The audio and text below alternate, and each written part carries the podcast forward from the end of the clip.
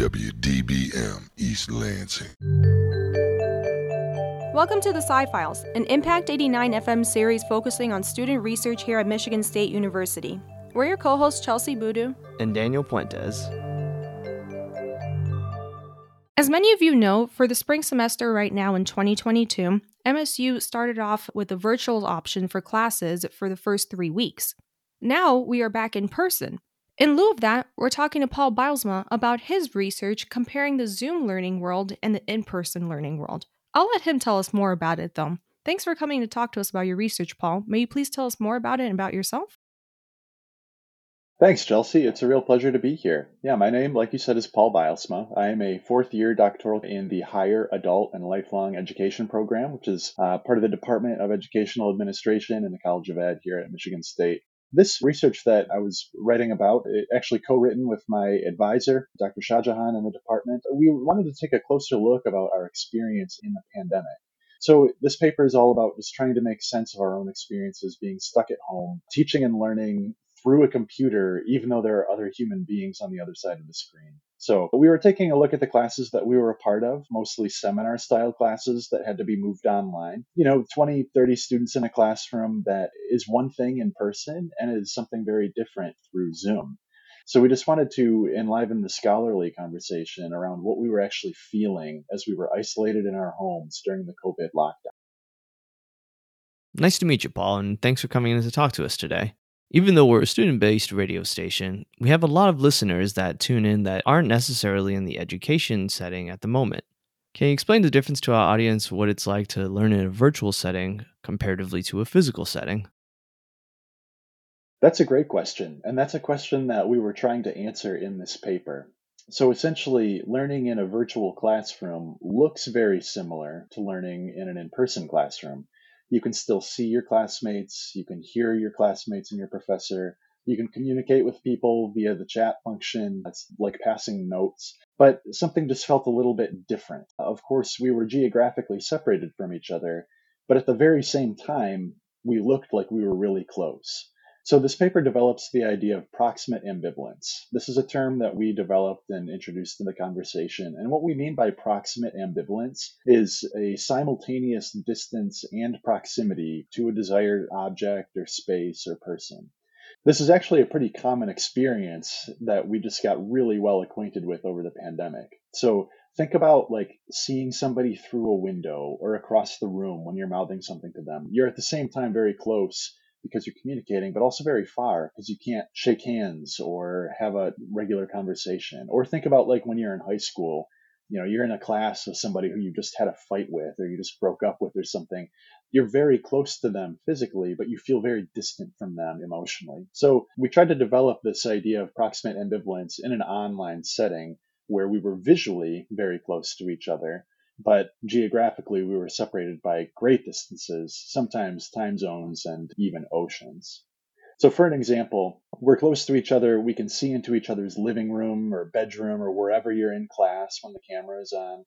We saw families, we saw each other's dogs. Our faces were literally right next to each other. But this is all just kind of an illusion. Technology propped up this illusion that we were close because the geographic distances that were separating us posed quite a barrier to some of the ways that we could communicate with each other. So we tried to use proximate ambivalence to identify those distances that were very real despite being masked by our visual closeness. Like Danny mentioned, there are some people that may not be as familiar as others with the virtual platform. So nowadays, you have the option to turn your camera on. There are even options to get polls, and people do fun interactive things like games. There are so many different programs out there that we can do this with. We typically hear about Zoom, but there are many others that people use for virtual meetings as well.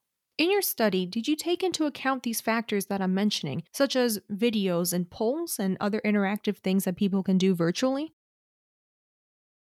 That's a great question. Uh, and to answer it shortly, no, we didn't really consider that because this was a different type of study. This was more of a theoretical observation about some of the things that were going on in this online educational experience.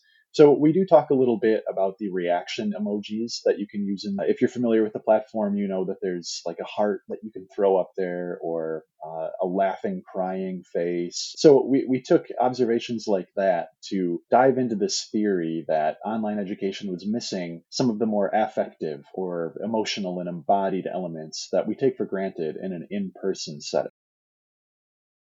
Fortunately, I didn't have to deal with actually participating in a virtual classroom because I was already done with that portion of my PhD. I could imagine how that proximate ambivalence can play a role in the way that students are interacting with each other as well as the teacher, as well as the feelings that are associated with virtual learning. I see it all the time whenever I'm, for example, participating in a virtual conference. It's just not the same. As a physicist, I know our experimental efforts are often motivated by different theoretical frameworks, what theoretical frameworks are motivating your research? Thanks, Danny. I'm glad that you brought that up. So, we used, my co author and I used affect theory to support this idea of proximate ambivalence. Affect is a really interesting theory. So, it, it, draws on a lot of different fields from neuroscience and biology on one end of the spectrum to feminist theory and continental philosophy on the other end. So it's a really broad field, and it's also pretty new. Some of the earlier, the more seminal works in affect theory were published in the early 1990s.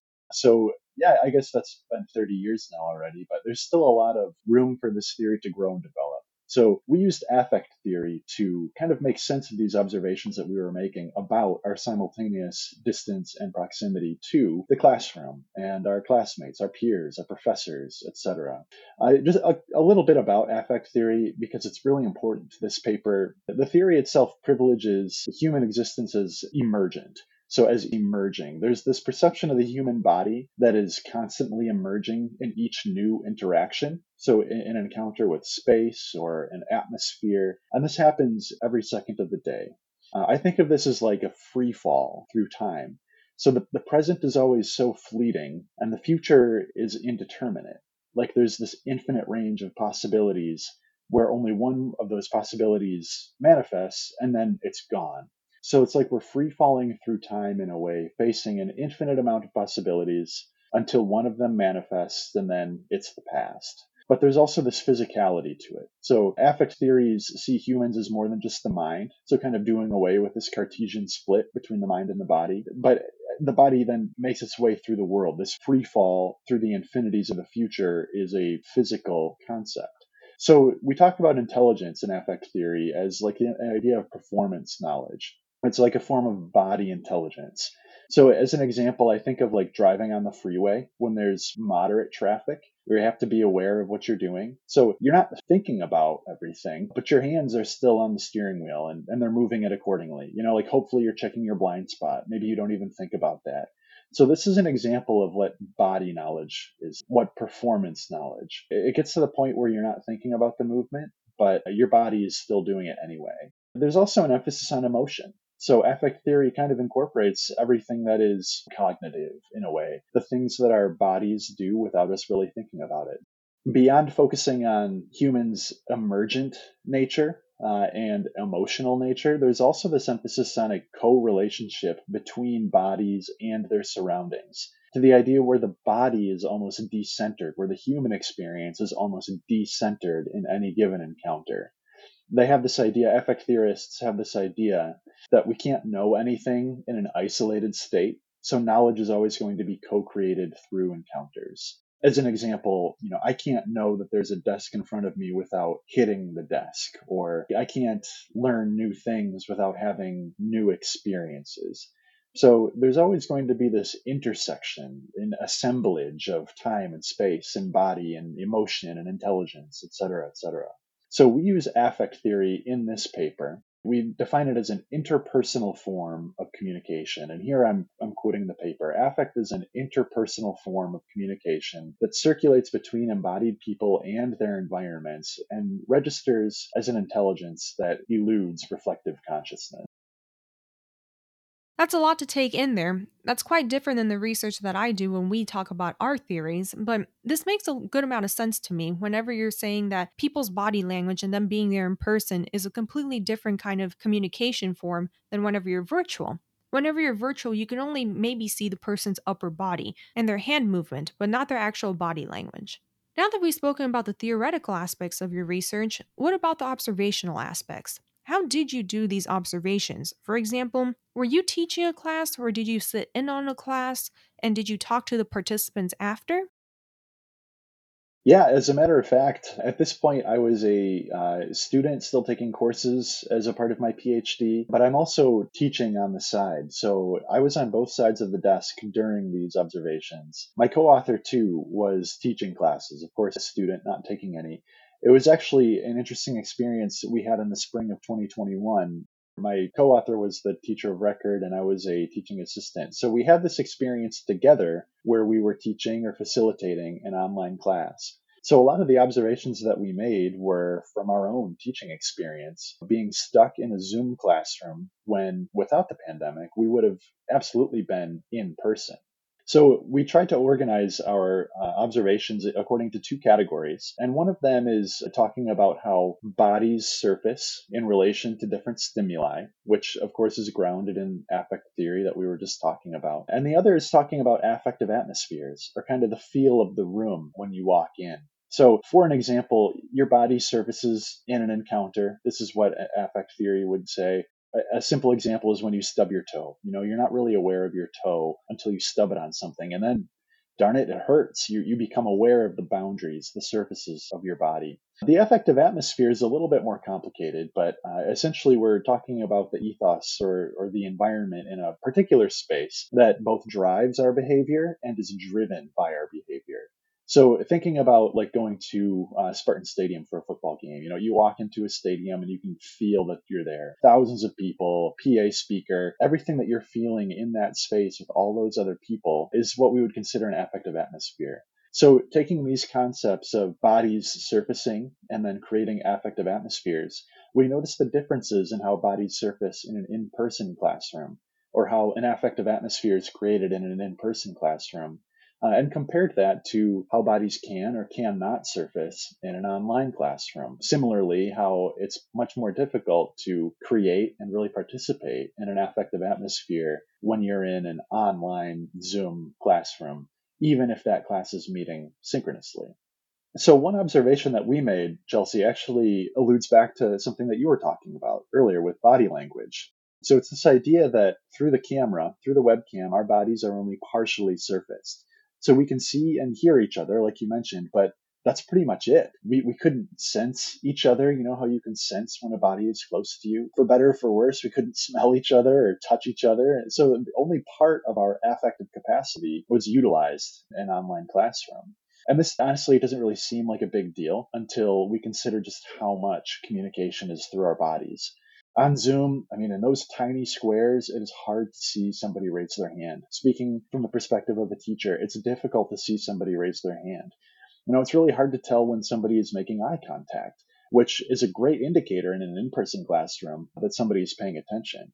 Body language of any sort is just so subtle on the camera, it's really difficult to pick that up. And so you feel like you're disconnected in a way when only part of our body is being broadcast through a webcam, we just leave so much of our communication off camera and out of the actual conversation. And so I mentioned this earlier, but the Zoom platform attempts to compensate for this, like these emojis and these reactions that you can project. First of all, it's really awkward to project a cartoon emoji for like 10 seconds. The moment kind of comes and is gone. But that adds to the point. That's exactly what we're talking about. Zoom, to their credit, is realizing that like there's this whole affective element to conversation that just doesn't translate through a webcam.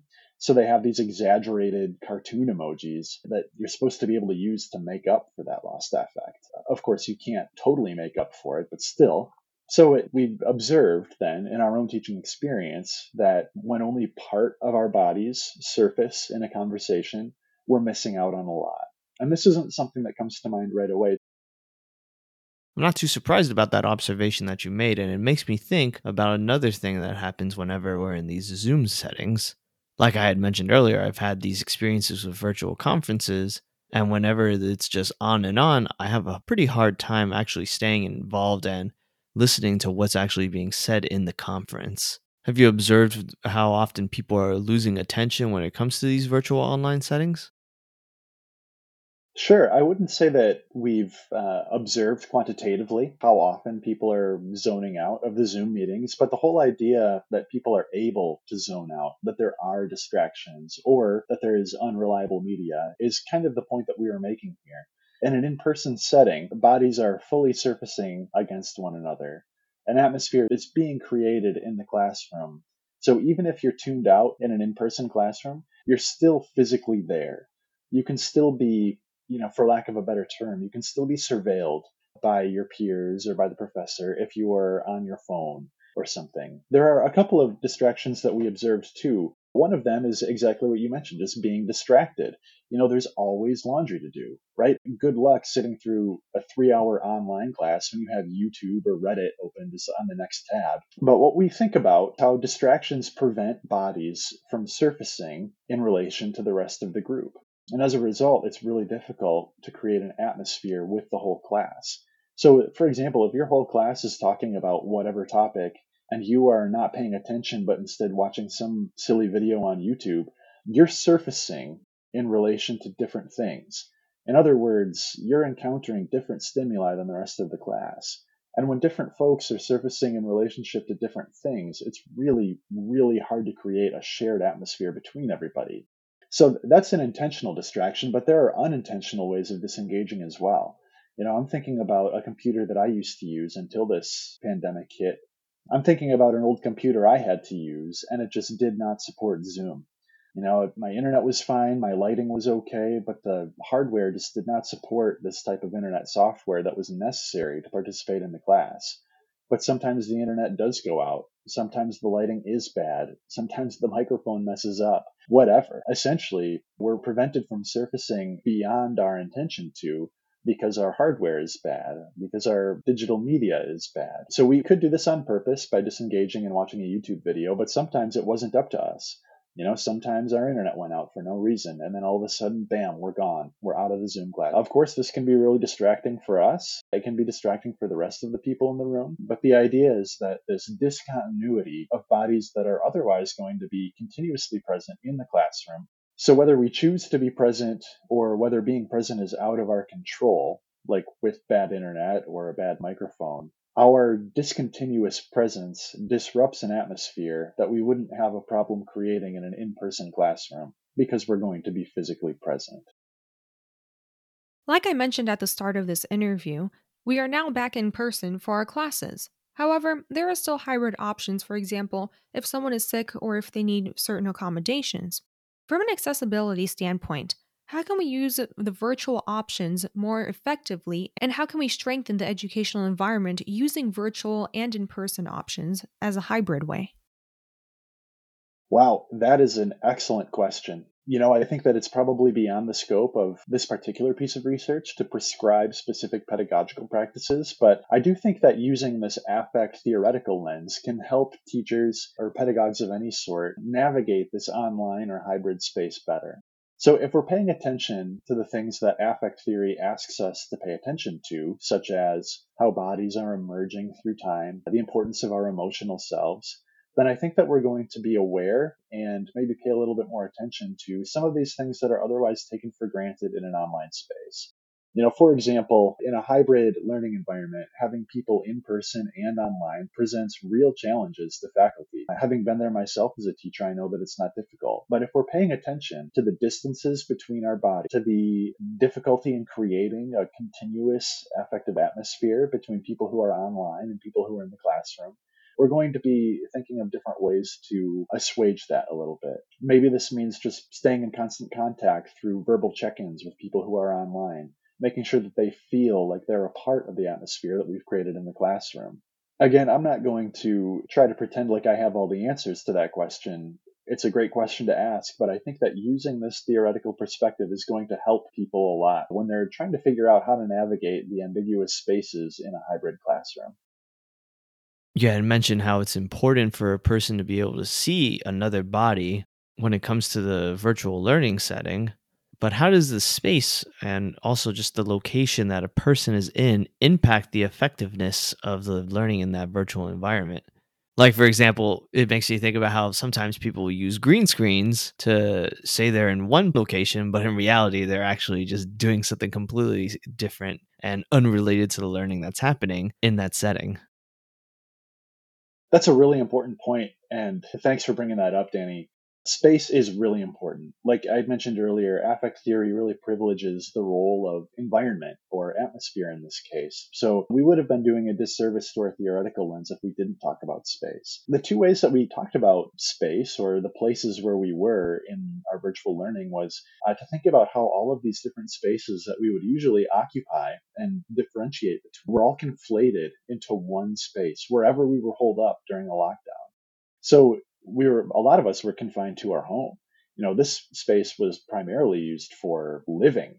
Now all of a sudden it's turned into our office and our living, but also like the break room, but also our dining room and we did our laundry there. So this deserves some attention. The idea is that we get behavioral cues from different spaces, and the way that we act in those spaces is going to be influenced by those cues. So when we start to conflate our spaces, we're getting behavioral cues that really don't have anything to do with what we're supposed to be doing in this new multifunction or functionally ambiguous space. So personally, when the lockdown started in March of 2020, I, I went to my basement. You know, this is a, a, space that I've curated. It's got a TV and a Nintendo 64 and a dartboard. And, you know, I walk into this space and I know what version of myself I can be there. But I had to do literally all of my schoolwork, all of my assistantship work there as well. So at first it's kind of fun you know you're you're doing all this serious work underneath a dartboard but at some point you just wonder what the heck you're supposed to be doing when you know you've got papers to write and classes to take and classes to teach but also you've got mario kart plugged into the console right next to you. So we're, we're thinking about how we as bodies relate to a particular space and what happens to our bodies physically and emotionally when we're being bombarded by all of these clashing behavioral cues. You're in the basement. This is where you throw darts but you're in the basement to work. So it's time to put your head down and work. It requires a different kind of body work that isn't necessarily expected when you walk into a space with a particular focus, like a classroom. Well, it's clear that we still have a lot to learn when it comes to online learning versus in person learning and even hybrid options, too. Thank you so much for telling us about your research, Paul, and I look forward to hearing what you discover in the future. Thank you, Chelsie. Thank you, Danny. It was a privilege to be a part of your show. Have a great semester. Thank you to all of our listeners for tuning in. To hear more about us and learn more about our episodes, check out scifiles.org. If you're a current MSU student that would like to be interviewed, please reach out to us at scifiles at impact89fm.org. We'll catch you next week on the Sci Files, and remember, the truth is in the science.